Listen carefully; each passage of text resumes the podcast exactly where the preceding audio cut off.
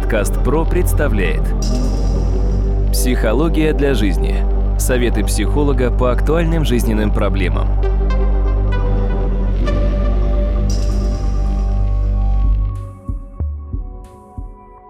Здравствуйте, дорогие друзья! В эфире очередной выпуск подкаста «Психология для жизни». У микрофона Сергей Чеботков. Ну, все мы наверняка видели различные американские фильмы, блокбастеры, драмы, мелодрамы, комедии. И самым страшным проклятием, которое звучало из уст актеров, это было обозвать кого-то неудачником. То есть вот ты неудачник, все, если человек в Америке неудачник, то жизнь его кончена, это самое дно. А что же в нашей стране? Собственно, если в нашей стране неудачники, вообще что такое понятие синдром неудачника, давайте сегодня мы с этим разберемся. И как обычно в этом нам поможет мой собеседник, кандидат психологических наук, доцент, профессор Дмитрий Смыслов. Дмитрий, здравствуйте. Здравствуйте, Сергей. Скажите, пожалуйста, Дмитрий, существуют ли в нашей стране такие вот классические неудачники, о которых обычно идет речь в американских фильмах, в продукции Голливуда? И если да, то почему они возникают и можно ли как-то справиться с этой проблемой? Вообще история очень интересная. Во-первых, она связана с мифологией неудачника или лузера, да, как называют в англоязычной среде подобных персонажей. Это именно мифология, это игра. То есть, если человек что-то не может сделать, он становится неудачником, да, и как только он подпадает вот под этот разряд, соответственно, с ним обязательно случаются какие-то специфические истории. Хотя, если вспомним фильм «Невезучие», с Пьером Ришаром, допустим, как один из вариантов, там мы видим, что есть люди, они действительно есть, которые притягивают в себя огромное количество неприятностей, проблем, сложностей, но, как ни странно, довольно спокойно к этому относятся и считают, что, наверное, так оно и есть. Вот это вот немножко иная история, то есть, казалось бы, это идеальный неудачник, но он считает, что ему везет. Вот это вот как раз более интересный вариант.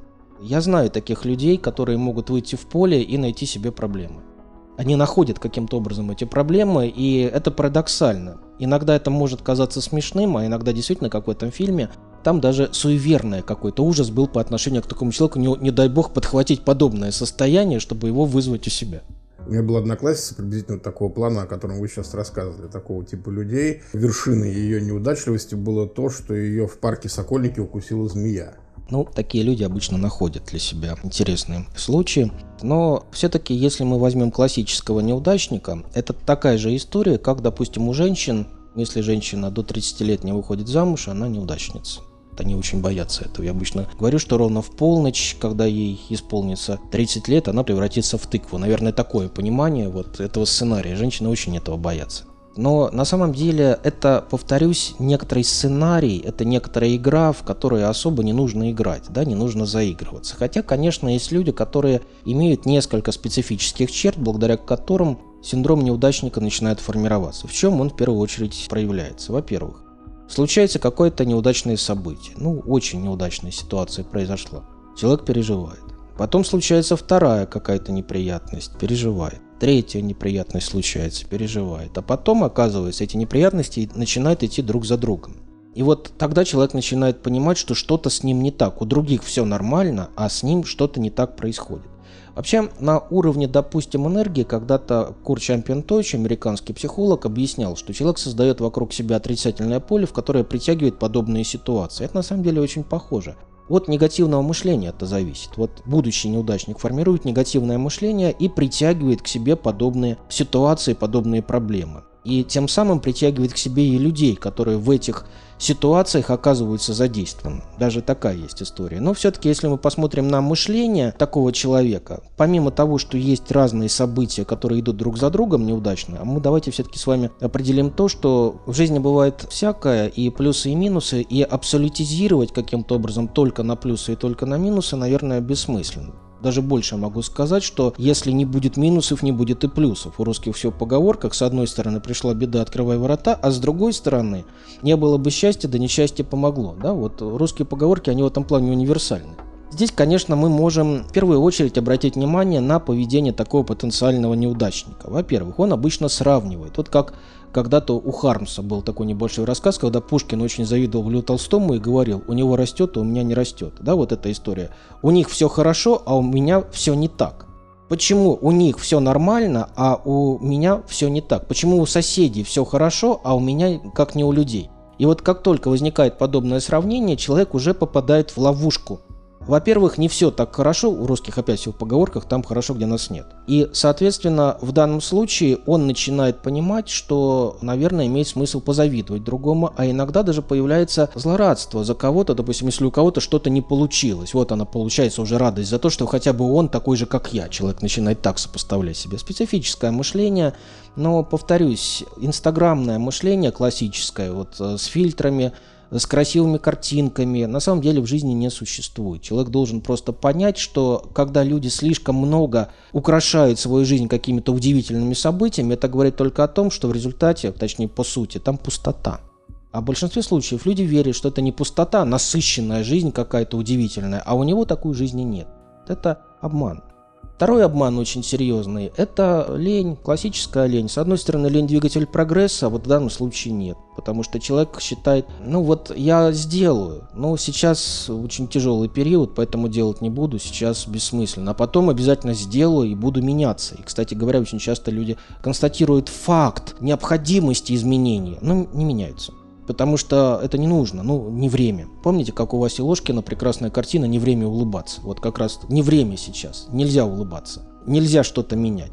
И, соответственно, человек не понимает, что в целом любой результат, который мы в жизни получаем, он обычно идет через нагрузку, через внимание, через труд а не просто так, когда все по щучьему велению происходит. Это довольно примитивное мышление, но часто люди считают, что вот я хочу, чтобы у меня все было так, как нужно. Хотя помним анекдот да, про Ивана Царевича и рыбку, когда рыбка золотая говорит, что Иван Царевич, выполни любое твое желание, хочу, чтобы у меня все было. Подумай, Иван Царевич, хочу, чтобы у меня все было. Хорошо, Иван Царевич, у тебя все было.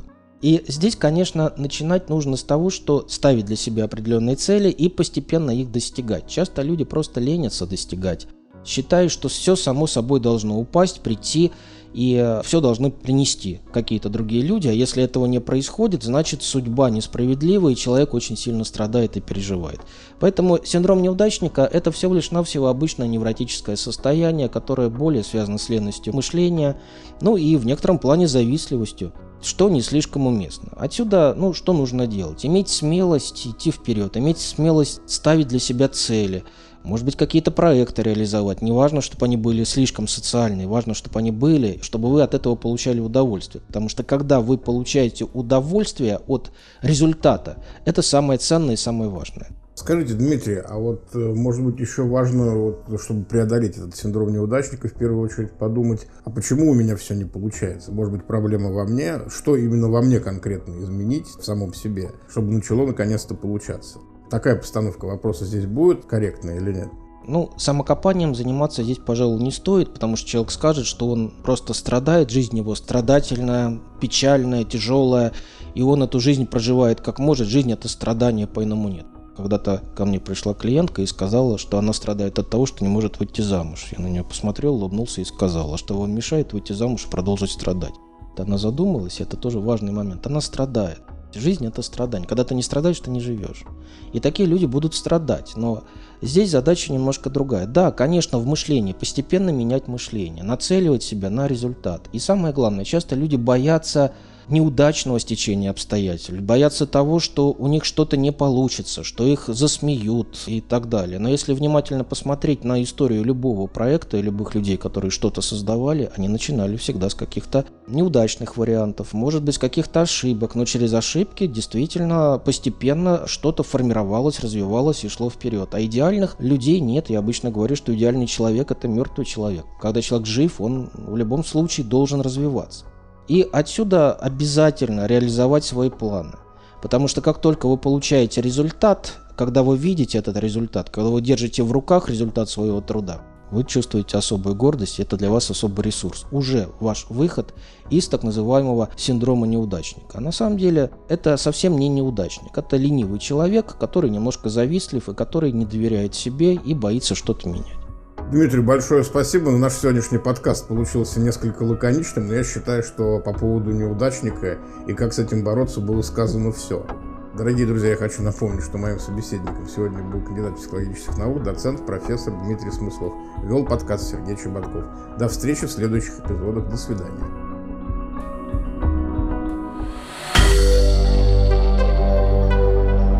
Компания «Подкаст Про».